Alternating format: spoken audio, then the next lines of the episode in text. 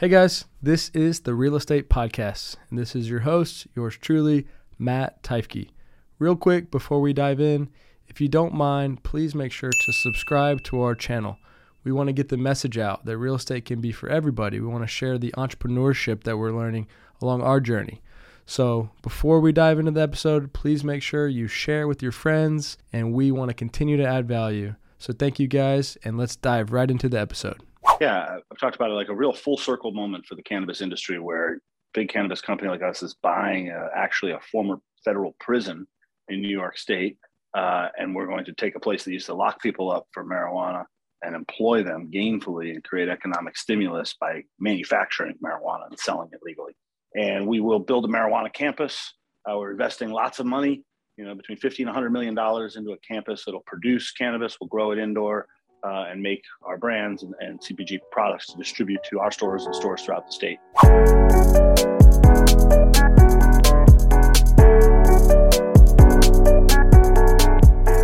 All right. Welcome, everybody, to the Real Estate Podcast. Matt and Alex here in Austin, Texas. And we're super excited. We got Ben Kovler, uh, CEO, Green Thumb Industries. Man, we couldn't be more pumped up for you to join. Appreciate your time and thanks for coming on. Happy to be here. Thanks for having me.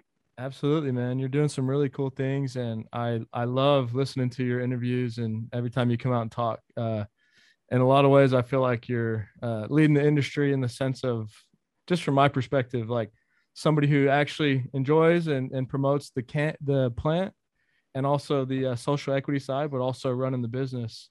So what we'd love to do, man, if you if you're okay with it, is kind of give us a little quick background of kind of how you got to the position you are in uh, today, leading Green Thumb, and we'll just dive in with sure. questions and, and talk about the company as we go. Sure.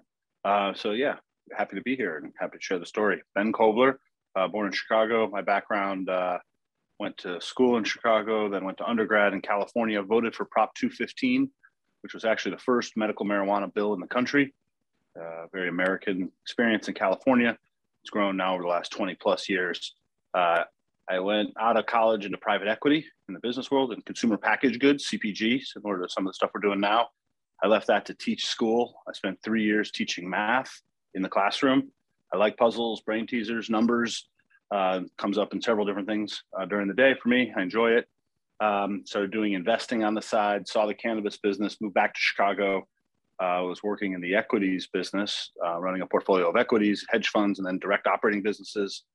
Got my MBA at the University of Chicago while running a small operating business, like running operating companies. Started something called Invest for Kids, uh, which is a hedge fund charity conference in Chicago centered around great ideas, raising money to invest in children's charities, driving opportunity.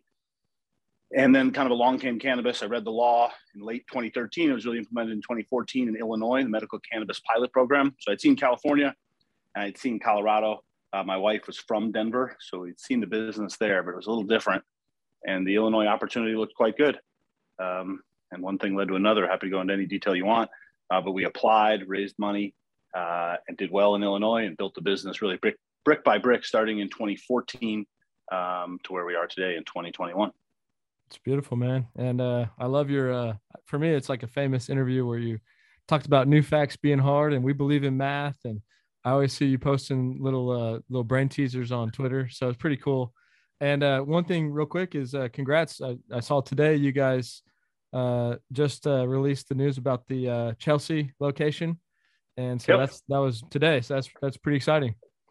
Thanks. Yeah. That opens tomorrow in Chelsea, close to Boston Logan. If you land go over to uh, what's Green Star, soon to be Rise next year. Uh, but a great new location, beautiful build out uh, near the Encore over there as well. So it should be great. One thing I'd like to talk about, uh, since this is the real estate podcast, uh, I love the concept of the uh, the property you guys bought in Warwick and uh, the uh, old prison. Can you kind of tell us about that and uh, how that played out and what that might look like in the future? Sure yeah, I've talked about it like a real full circle moment for the cannabis industry where big cannabis company like us is buying uh, actually a former federal prison in New York State. Uh, and we're going to take a place that used to lock people up for marijuana and employ them gainfully and create economic stimulus by manufacturing marijuana and selling it legally. Uh, so we're taking the land. It's in Warwick and Orange County, just north of the city. Beautiful area, very fertile ground, uh, famous for a lot of things like the wine country and the apples and various things there. And we will build a marijuana campus. Uh, we're investing lots of money, you know, between 50 and 100 million dollars into a campus that'll produce cannabis, we'll grow it indoor, uh, and make our brands and, and, CPG products to distribute to our stores and stores throughout the state. Uh, so that's we've broken ground. Just saw some pictures recently. It's going well. Uh, we expect to be operational by the end of next year. You know, really like a, within a year from now with product in 2023, hopefully aligned with when the state turns on. And something like that, uh, I'm assuming it will not have a retail component to it. It's it's more just the operations.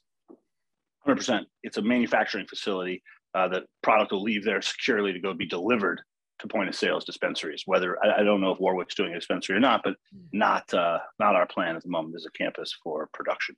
And are y'all going to be working with um, some form of organization that helps employ people when they're getting out of prison? Is that what you're saying? Your goal is to hire people who used to be locked up now to work in this facility? Well, two different things. One is the, hiring plan there that, that will incorporate that, but this this is more about just buying this facility and creating an economic stimulus there. There are not a lot of local people that used to be locked up in the prison there to employ. Instead, for, for that sort of thing, we're, we're active with several different groups. Like in Philadelphia, we just underwrote a Philadelphia Lawyers for Social Equity that's working on getting people out of jail and then clearing a record uh, when they're out of jail. Why not prosper and other sorts of groups? Uh, but we would like to target a workforce uh, that's both local and uh, with prior records or, or uh, you know problems based on the war on drugs. Oftentimes, the rules within the state make that hard, uh, but we're trying to attack that problem in several ways. Yeah. I'm curious, Ben. I know uh, you guys have a big focus on, you know, like you said, CPG and building out a bunch of different brands. Um, you know, I love the different concepts, and I'm super intrigued by the beverages that y'all have. We can't get them here in Texas, uh, although I'm dreaming of what those taste like.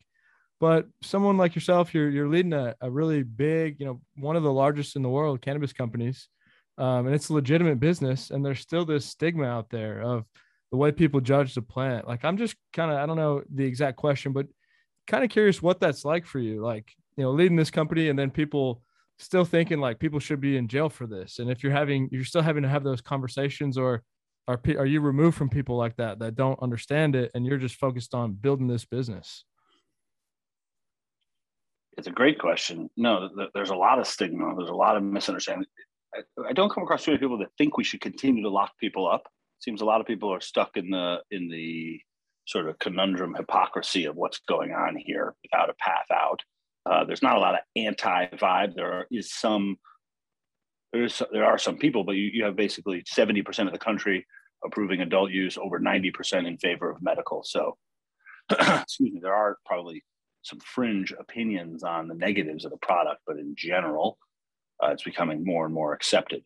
However, that doesn't that's not about the stigma of use or the stigma of the plant, which I think is also part of your question. Uh, you know, first, I like it. I like the fertile ground. I like the nature of changing the way people think.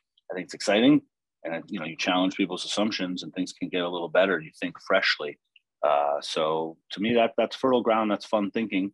Um, and we lead by example. We're trying to build credibility with everything we're doing versus banging the chest and saying we're going to lift this much or weigh this much or have this much. And we just kind of get out there and start doing it, you know, employing people, doing it well, serving the patients, serving the consumers.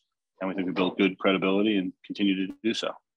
Yeah. Yeah. And there's a, a lot of obviously factors going on, like big companies trying to get involved in the space and, you know, a lot of people that are maybe all talk, but obviously you guys are are leading the industry in a lot of ways. And just I, have uh, listened to you many times where you're like you know the stock market or the financial market may be doing a certain thing but we're not worried about that. We're we're focused on getting this message out on what the plant can be and the power of it. And you always fall back on like there's people in jail right now you know and th- this is messed up. And so it's just i just really respect the way you're approaching the industry i know you're a, a cannabis fan yourself um, and you know the CEO, which is pretty rare. Like most most of these people are maybe just CEOs, and then you know they don't smoke the plant, they don't touch the plant. And so, as someone who's passionate about the plant, like it's cool to have see someone leading the industry on on both sides. Um, Thank you. Yeah, yeah. no, fully into it. I mean, look, you got to have the passion for it. I don't think I'd still be doing it if I wasn't enjoying it uh, and loving it and trying to drive the experience. To me, there's a lot of fertile new ground this wave has not fully come across the country, and I don't think people fully know what's going on on one coast to the other. We just opened a consumption lounge, Speakeasy. Uh, we got some media coverage in the last week. the on-prem experience is brand new. We don't have the holy grail for how it's going to work, but we know that people are consuming, and why should they all be consuming in their garage or their backyard? And can't we offer some really forward thinking and you know we like that sort of stuff. We're driven by that. So appreciate your comments, and we think there's a lot more to go. Yeah, absolutely. What uh, what's the main goals right now? I mean, it's just kind of because like things aren't going to be opening up anytime soon. I mean, I guess that could change, but just keep keep building the footprint for Green Thumb. I know you have some really cool different locations and different brands. Um, is there anything on the horizon that you'd like to talk about or um, that you find super valuable? We're working on a lot of different things. You know, the main focus remains high quality product. I think you know it all starts with the flower. Uh, if we can continue to drive the quality of Rythm flower nationally, uh, we're going to win. Uh, we don't always get it perfect. We're, we're, working on a lot of different new, fresh things, but it all starts with that. We understand that as a company, uh, we're focused on that. It's hard to scale it. We've seen a lot of stumbles on it, but our core thesis around that uh, has remained true, and we continue to focus on it.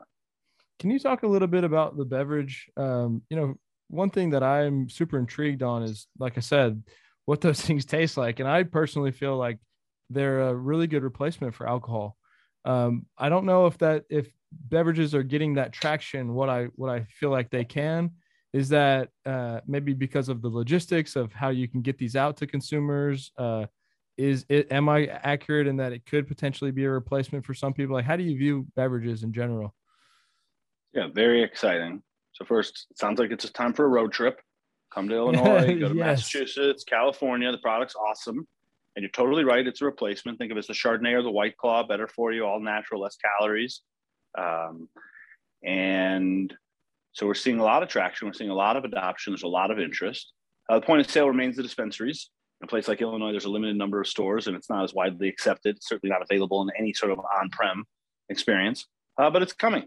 And so we like to be a little bit ahead of the curve. It's a small segment. It's a large capital investment. There's a lot of things that don't make a lot of sense. The supply chain's not ready for it. The trucks can't handle it.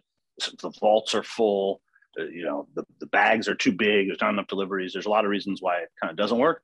But to your idea of you're at an outdoor wedding, do you want more beer or do you want an ice can, you know, lemon lavender, which is awesome, um, and you know, no hangover.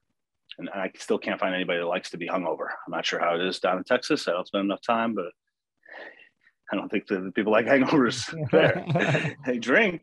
Uh, so major replacement, you know, alternative uh, experience. Um, so that's not going to kill the alcohol business in any way, shape, or form, but it's uh, additive. Yeah, it's just so unfortunate. Like you said, I mean, it's being held back by the, you know, it can be, it can only be sold in these dispensaries, and I just, I don't know how long it's going to take, man, but just sitting on the sidelines, like we got to get this out there. Um, genuinely can't wait. Uh, one thing I also want to touch on, just hearing it from the outskirts about the big pressure with, you know, some people were really wanting safe banking to go through. Is that, how does that affect you guys? Is that like a, a I know it'd be better if that opens up, but as far as running your businesses and your retail dispensaries, is that as big of an issue as a lot of people would like to make it seem as far as not being able to bank with, with certain institutions? A major factor running an illegal business, not having the same kind of access. We've been able to be successful in this environment. Uh, we'll, we'll, be able to be successful if, if things become more normalized, there's more access as well. Uh, but it's certainly an impediment and, and a barrier to entry. So if one of the goals of the industry is let more people into the industry, keeping the barriers of entry into the industry high makes zero sense. It just doesn't make any sense if that's how, if you think logically for what the goals are. So for a, a, business like ours, it could it can go from good to better. Things can continue to improve, um, but we don't. It's not a must need. You know, we, yeah. sort of said the, the Green Thumb is positioned to not need federal change in order to be successful, profitable, cash flow positive. We have a huge amount of growth pent up in the business based on the consumer demand for the product that the rules allow us to do. There's a very wonky tax structure that is incredibly punitive there's non-listings and capital market environments. The cost of capital is more or less normalized, um, but access to is a major deal. So, you know, we're, we're in the side of having access. So it's not going to materially impact the business in a make or break sort of fashion.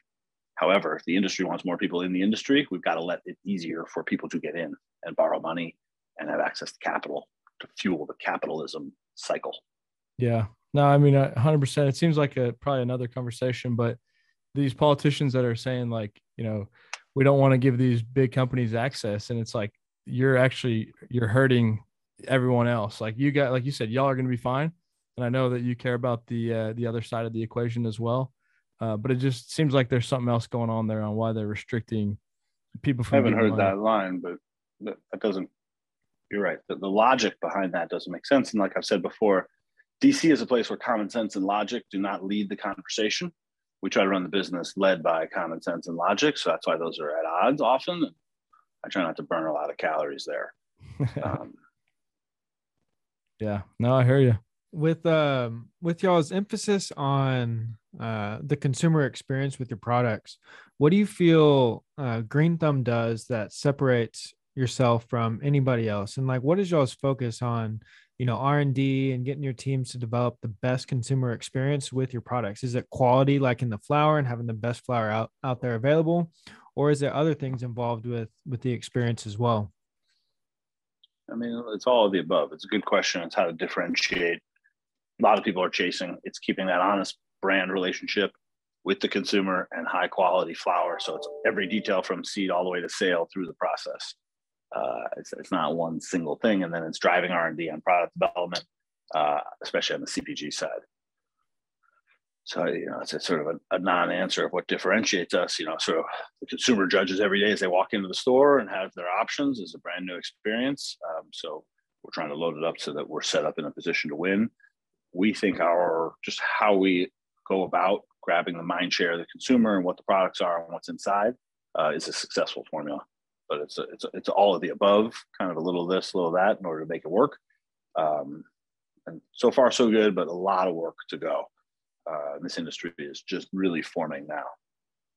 Um, ben, I'm curious. I know you have uh, a lot on your plate, a lot to handle, a lot to focus on.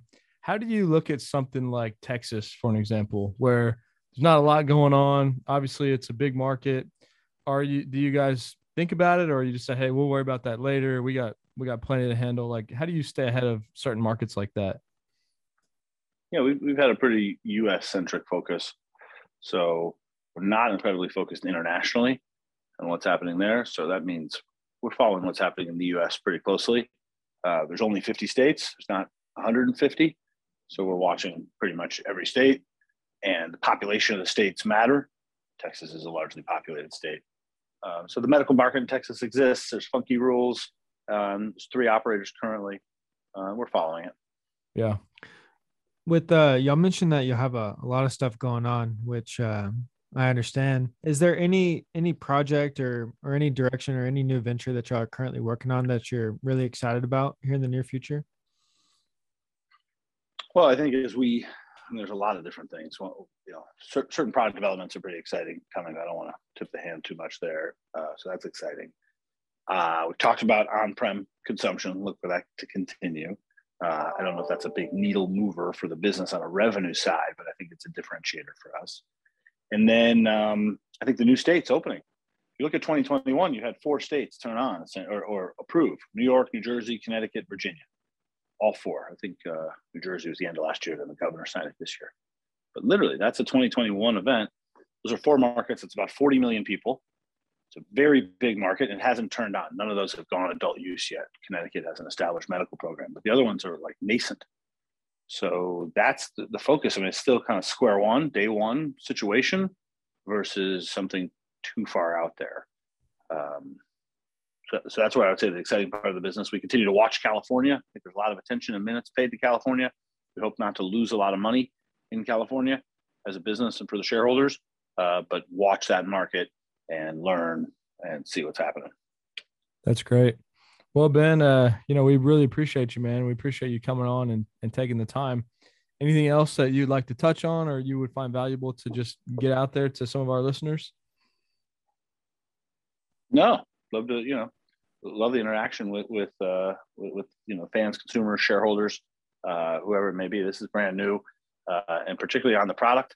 Uh, we respect a lot of high quality product, and we know that there's a lot of people out there that, that have a real relationship here. So, you know, that's what we want to continue to foster and enable. Um, maybe you're not right now in Texas, but welcome you guys to come on up, travel north, I'll welcome you in the consumption lounge, and you can broadcast your next one with somebody else if you'd like. Um, but no, excited about where we're all headed. That'd be great, man. Well, thank you so much, and uh, keep leading the industry, man. Keep uh, keep laying it down when they ask you these tough questions. We appreciate you. No problem. We're here. Thanks, guys. All right. Thanks, guys. All right. Appreciate it. Thanks. Take care.